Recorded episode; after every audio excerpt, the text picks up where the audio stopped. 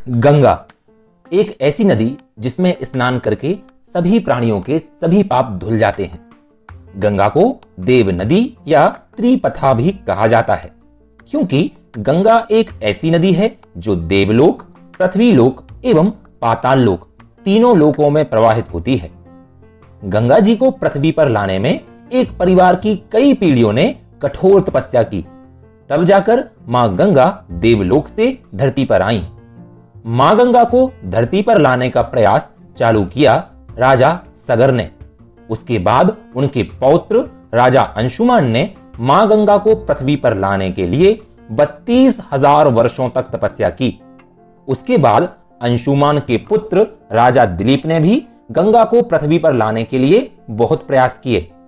अंत में सफलता मिली राजा दिलीप के पुत्र राजा भगीरथ को। राजा भगीरथ की कठोर तपस्या से ही माँ गंगा देवलोक से पृथ्वी पर अवतरित हुई।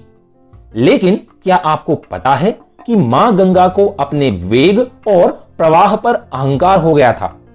आज की कहानी आधारित है माँ गंगा के धरती पर अवतरण के समय उनके अहंकार को नष्ट करने की।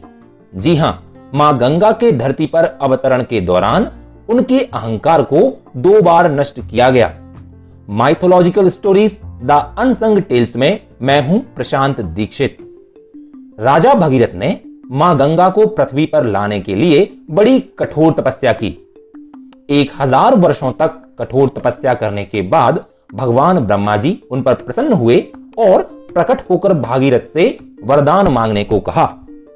भागीरथ ने माँ गंगा को धरती पर लाने की अपनी इच्छा ब्रह्मा जी को बताई। तब ब्रह्मा जी ने कहा कि यदि गंगा जी स्वर्ग से सीधे पृथ्वी पर गिरेंगी तो पृथ्वी इनका प्रवाह सहन नहीं कर पाएगी और गंगा पृथ्वी को चीरते हुए पाताल लोक में चली जाएँगी। गंगा के प्रवाह को सहन करने की शक्ति केवल भगवान शिव में है। इसलिए गंगा को धारण करने के लिए भगवान शंकर को तैयार करो। मैं त्रिशूलधारी भगवान शंकर के सिवा और किसी को ऐसा नहीं देखता जो इन्हें धारण कर सके। ब्रह्मा जी की आज्ञा मानकर राजा भगीरथ ने भगवान शिव की तपस्या करना प्रारंभ कर दिया। एक वर्ष तक उन्होंने भगवान शंकर की कठोर तपस्या की। जब भगवान शिव प्रसन्न होकर राजा भगीरथ के सामने प्रकट हुए तो राजा भगीरथ ने गंगा के प्रवाह को धारण करने का निवेदन भगवान शिव से किया। तो भगवान शिव ने राजा भगीरथ से कहा, मैं गंगा देवी को अपने मस्तक पर धारण करूँगा। अब बारी थी माँ गंगा के स्वर्ग लोक से पृथ्वी पर उतरने की। इस समय गंगा जी को अपने प्रवाह पर अहंकार हो गया और उन्होंने सोचा कि मैं इतनी तीव्र गति और प्रवाह से नीचे गिरूँगी कि भगवान शंकर मेरे प्रवाह को सहन नहीं कर पाएँगे और मैं भगवान शिव को लेकर ही सीधे पाताल लोक में चली जाऊँगी। भगवान शिव गंगा जी के मन की बात को समझ गए। उन्हें मालूम चल गया कि गंगा जी को अपने ऊपर अहंकार हो गया है।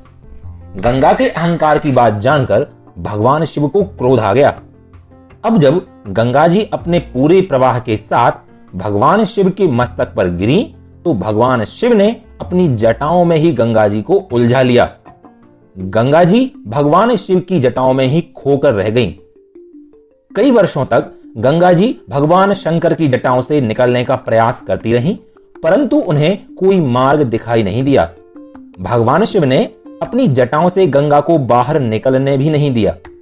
जब भगीरथ ने देखा कि गंगा जी भगवान शंकर की जटाओं में ही अदृश्य हो गई हैं, तब उन्हें लगा कि इतने वर्षों की तपस्या बेकार हो गई। गंगा जी स्वर्ग से निकली तो लेकिन धरती पर पहुँच नहीं पाई। ऐसा सोचकर वे एक बार फिर से भारी तपस्या में लग गए।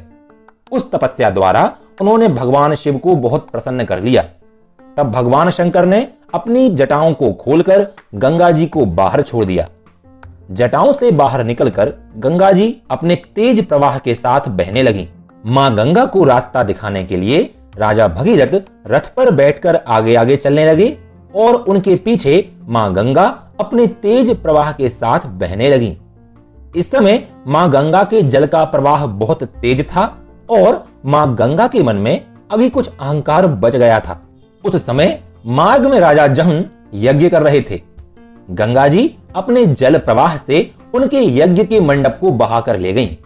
राजा जहुन इसे गंगा जी का गर्व समझकर बहुत क्रोधित हो गए और उन्होंने गंगा जी के उस पूरे जल को पी लिया। पूरी की पूरी गंगा जी राजा जहुन के अंदर समा गई। जब सभी देवताओं और राजा भगीरथ ने यह देखा तो उन्होंने राजा जहुन की स्तुति की। तब राजा जहुन ने अपने कानों के छिद्रों के द्वारा गंगा जी को पुनः प्रकट कर दिया। इसलिए गंगा का एक नाम जानवी भी है। तो इस प्रकार से गंगा जी के अहंकार को दो बार नष्ट किया गया, एक बार भगवान शिव के द्वारा और दूसरी बार राजा जहुन के द्वारा। इसके बाद गंगा जी बहते हुए वहाँ पहुँची, जहाँ राजा सगर के साठ हज़ार पुत्रों की भस्म थी और गंगा जल के स्पर्श से वह सभी मुक्ति को प्राप्त हुए। आपको आज की यह कथा पसंद आई हो तो इसे ज़्यादा से ज़्यादा शेयर ज़रूर करें।